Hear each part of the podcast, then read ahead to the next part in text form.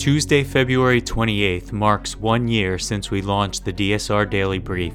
We're showing our thanks by providing you with our best sale price ever on membership.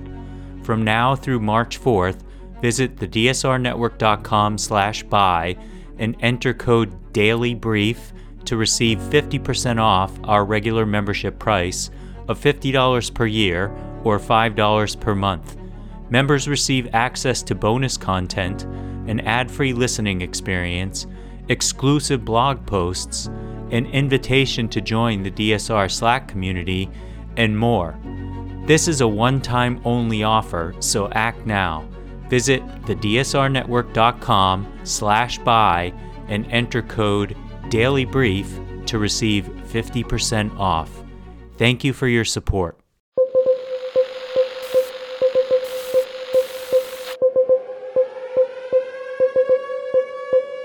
It's March 1st, 2023, and this is your DSR Daily Brief. I'm Grant Haver. And I'm Chris Cotnor.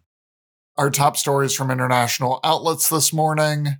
The BBC is reporting that ruling party candidate Bola Tinubu has been declared the winner of Nigeria's disputed presidential election. The 70 year old veteran politician got 37% of the vote, official results show. His main rival, Atiku Abubakar, polled at 29%, and Labour's Peter Obi, 25%.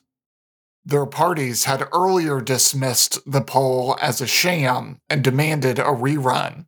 In his acceptance speech, Mr. Tinubu called for reconciliation with his opponents he said that they have every right to challenge the results in court, but said that the lapses in the election were relatively few in number and were immaterial to affect the outcome of this election.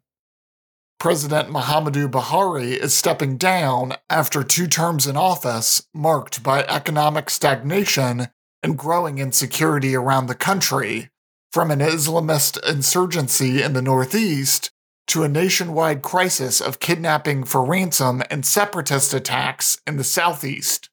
Mr. Tinubu now has the task of solving these problems, among others, in Africa's most populous nation and biggest oil exporter. Taiwan's defense ministry has observed 19 Chinese Air Force combat planes entering the island's air defense zone in the past 24 hours part of what Taipei calls regular harassment by Beijing. Al Jazeera is reporting that Taiwan's defense ministry said earlier this morning that 19 Chinese J 10 fighters had flown into the southwestern corner of the island's Air Defense Identification Zone, or ADIZ, though they remain closer to China's coast than Taiwan's, according to a map the ministry released of the air incursion. Six other Chinese Air Force planes and three Chinese Navy vessels were also detected operating near Taiwan this morning, but they did not enter Taiwan's ADIZ. Wednesday's incursions were relatively modest by recent standards. During China's National Day weekend in 2021, Beijing dispatched 149 military aircraft southwest of Taiwan in strike group formations. A passenger train carrying hundreds of people collided at high speed with an oncoming freight train in a fiery wreck in northern Greece, killing at least 36 people and injuring some 85 more, officials said earlier this morning, according to Le Monde. Hospital officials in the nearby city of Larissa said at least 25 of those hurt had serious injuries multiple cars derailed and at least three burst into flames after the collision near the town of Tempe last night, just before midnight. The possible cause of the collision was not immediately clear. Two rail officials were being questioned by police but had not been detained. Elsewhere, a Pakistani court on Tuesday issued an arrest warrant for former Prime Minister Imran Khan as the cricket star turned politician called on his supporters to keep up protests amid a roiling political crisis. According to the AP, the court that ordered the former premier's arrest said Khan had skipped a hearing on charges of selling state gifts, selling state gifts, and concealing his assets. The order came on a day of political drama in Pakistan as three other courts on Tuesday ruled Khan was immune from arrest on separate charges relating to allegations of terrorism, attempted murder against a rival politician, and graft. Khan has been leading protests for months now, calling for early elections to oust the current government of Prime Minister Shehbaz Sharif, who says polls will be held later this year when Parliament completes its five year term. Khan was ousted from the premiership in April through a no confidence vote by lawmakers. He has accused Sharif of conspiring with the U.S. to oust him from power without providing evidence. Deutsche Welle is reporting that Iran has designated two German diplomats as persona non grata and ordered them to leave the country, the Iranian Foreign Ministry said earlier this morning. The two German diplomats are being expelled due to their country's irresponsible interference in Iran's internal and judiciary affairs, according to a ministry spokesperson.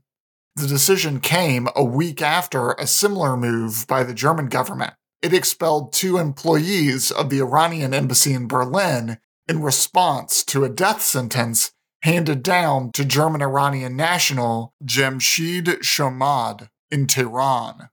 The 67 year old activist and software developer, who is also a U.S. resident, was convicted of corruption in the Islamic Republic. Sharmahd's family and supporters had urged the German government to save his life. Apart from Sharmahd, Iran is holding at least another 16 Western citizens, most of which are dual nationals. According to The Guardian, Canada has joined the US and EU in enacting a sweeping ban preventing TikTok from being installed on all government issued mobile devices as Western officials take action over the Chinese owned video sharing app. The EU's executive branch said last week it had temporarily banned TikTok from phones used by employees as a cybersecurity measure. On Tuesday, the European Parliament followed suit, banning staff from installing the app on any phone that had access to email or parliamentary networks. Kenya's The Nation reports that unidentified militants have kidnapped 25 young people in Northern Democratic Republic of Congo, an administration official said yesterday during attacks on several villages in the region. Gunmen raided three villages in the early hours of yesterday morning. Details about the attack are hazy, but the administrator said the militants kidnapped 25 people aged between 12 and 18 years old. Seven of those abducted were girls. In a telephone interview, the administrator also explained that the gunmen had released adults they had captured. The north of the Democratic Republic of Congo has been mostly peaceful for years, suffering little of the militia violence that has plagued the east of the vast nation for decades. In lighter news from the Jerusalem Post, Russian government officials will be banned from using most foreign words when carrying out their duties, according to an amended law on the formal use of Russian that President Vladimir Putin signed on Tuesday. Since launching the invasion of Ukraine a year ago, Putin has said he wants to protect Russia from what he calls a degenerate West that he alleges is trying to destroy the country. When using Russian as the state language of the Russian Federation, it is not allowed to use words and expressions that do not correspond to the norms of modern Russian, with the exception of foreign words which do not have widely used corresponding equivalents in Russian, says the text. A list of foreign based words that can still be used will be published separately. The amendments do not mention any punishments for those who fail to respect the updated law. That's all the news we have for you today. Be sure to rate, review, and subscribe so that more people can find the show. If you have a tip, topic, or correction you'd like to flag for us, please email us at podcasts at thedsrnetwork.com. Members of the DSR Network will receive an evening newsletter version of the DSR Daily Brief and bonus weekend briefs. Last weekend, we spoke with Angela Stent of Georgetown University about the one year anniversary of the full scale invasion of Ukraine. If you aren't a member, go to the DSRnetwork.com and become a member to make sure you never miss any of our analysis. If you want more in depth discussion of these issues, be sure to follow the links in the show notes to read our sources and tune into our sister podcasts on the DSR network. Stay safe and stay tuned to the DSR Daily Brief.